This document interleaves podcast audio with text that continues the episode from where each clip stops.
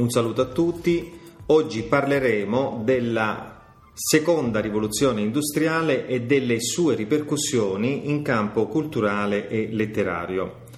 La seconda metà dell'Ottocento sul piano storico è l'epoca della seconda industrializzazione. La prima rivoluzione industriale era stata avviata dall'Inghilterra alla fine del Settecento e poi si era allargata ad alcuni stati europei intorno al 1830 la seconda e più ampia industrializzazione invece, partita intorno al 1860-1870, coinvolge altri paesi europei, fra i quali l'Italia, e ancora dei paesi extraeuropei come gli Stati Uniti e il Giappone. Questo ulteriore sviluppo viene trainato da nuove fonti di energia come l'elettricità e il petrolio, quindi produce delle nuove invenzioni tecniche come la lampadina elettrica, il motore a scoppio, le fibre tessili artificiali o la cellulosa. L'espansione industriale è accompagnata e giustificata da un'importante corrente culturale e filosofica, il positivismo. Questo termine viene coniato per la prima volta nel 1820 dal francese Henri de Saint-Simon, che definisce positive le scienze che si basano sull'osservazione dei fatti e sulla verifica sperimentale delle teorie. Ad elaborare però in modo ancora più sistematico il positivismo è per un altro francese, Auguste Comte, il quale riassume l'intera storia dell'umanità in tre fasi. Nella prima, che egli chiama fase teologica, il mondo appare prodotto da Dio. Nella seconda fase, quella cosiddetta metafisica, iniziano ad affermarsi dei principi più razionali, nella terza fase, infine, detta fase positiva, non si fanno più domande sulle cause e sul perché dei fenomeni, ma ci si occupa soltanto del come quei, quegli stessi fenomeni si manifestano. Quindi solo in questo modo è possibile conoscerli in modo davvero oggettivo e scientifico. Il sapere positivo dunque si basa sull'esperienza e sull'osservazione diretta dei fenomeni.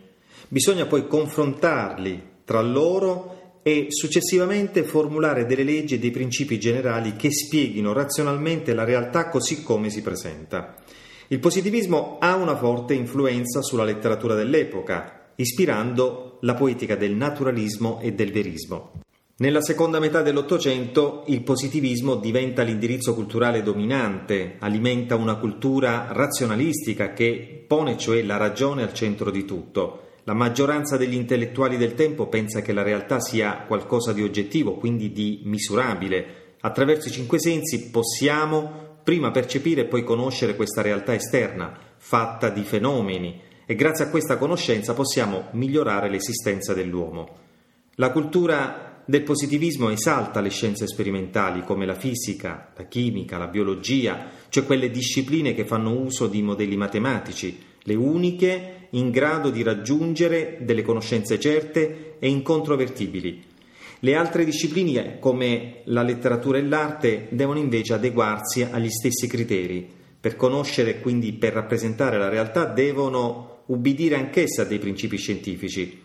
Dal punto di vista letterario, queste idee possono essere ben rappresentate soprattutto dal genere di maggiore successo, cioè dal romanzo e i romanzi naturalisti vogliono in questo momento offrire una rappresentazione scientifica e oggettiva dei fatti sociali, si sforzano cioè di rappresentare il vero senza alcun abbellimento. L'artista si presenta come uno scienziato e quindi la sua opera si propone come un documento sociale, frutto dell'impersonalità del narratore.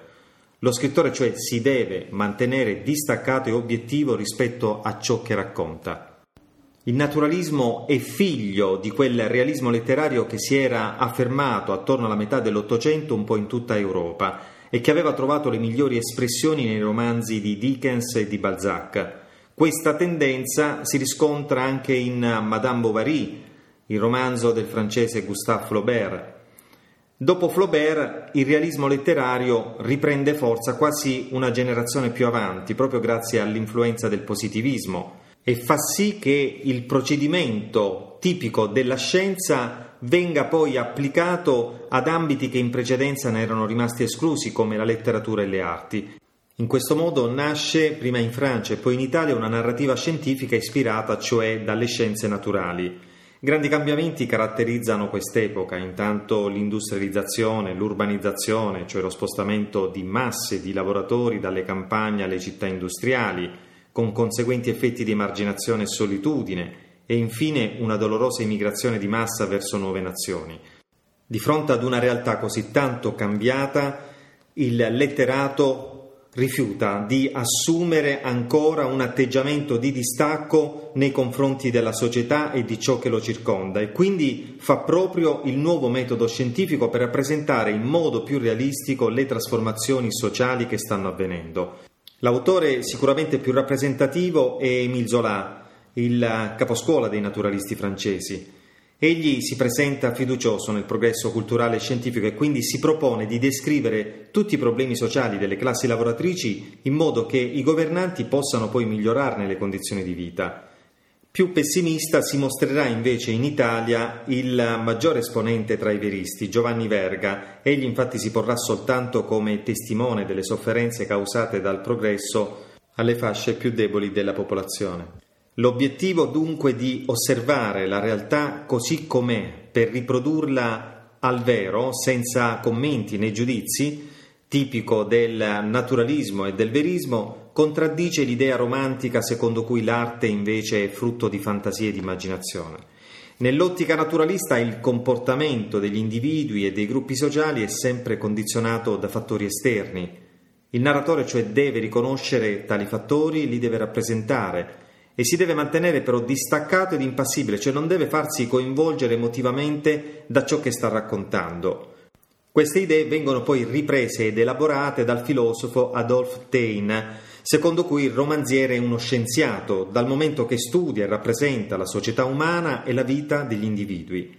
E in questo suo studio lo scrittore deve analizzare contemporaneamente tre fattori, l'ereditarietà della razza, cioè le radici etniche e le derivazioni familiari, l'ambiente sociale in cui si muove il personaggio e il particolare momento storico, l'epoca specifica in cui è vissuto il personaggio. Quindi, per questo filosofo, il romanziere analizza sia le origini di un individuo, sia l'ambiente in cui vive, sia il contesto storico-sociale che influisce maggiormente su di lui. Solo in questo modo potrà offrire un ritratto completo di ciascuno dei suoi personaggi. Le idee del filosofo Taine vengono poi riprese come programma dallo scrittore francese Émile Zola, l'iniziatore del naturalismo. Zola non è soltanto un romanziere, è anche un giornalista e un intellettuale impegnato nella lotta per rendere più larga la vita politica francese in un periodo, quello della seconda metà dell'Ottocento, in cui i lavoratori sono ancora in buona parte esclusi dai diritti democratici.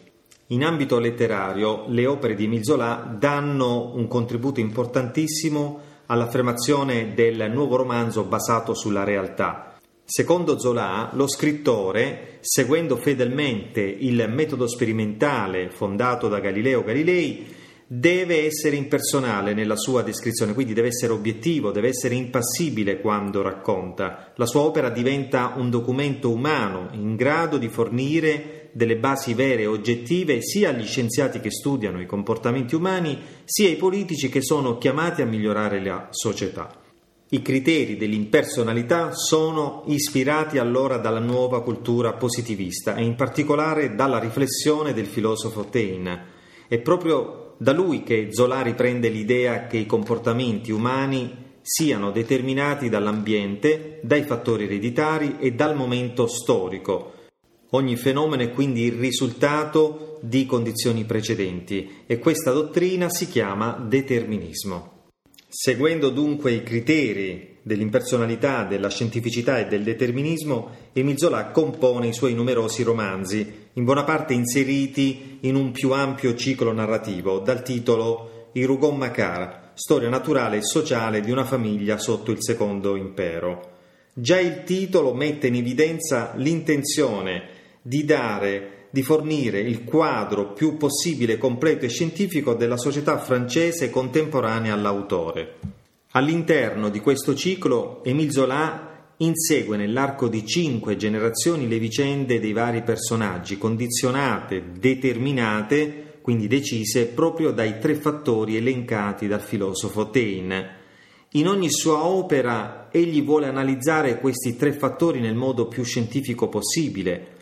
Per esempio, prima di scrivere il romanzo dal titolo Germinale, ambientato nel mondo dei minatori, si reca di persona nella regione mineraria proprio della Francia settentrionale per conoscere dal vivo ciò di cui avrebbe parlato nel romanzo.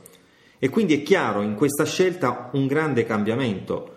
La letteratura abbandona le realtà più elevate e nobili che fino a quel momento avevano svolto un ruolo da protagoniste per calarsi in realtà umili, quotidiane, più vere.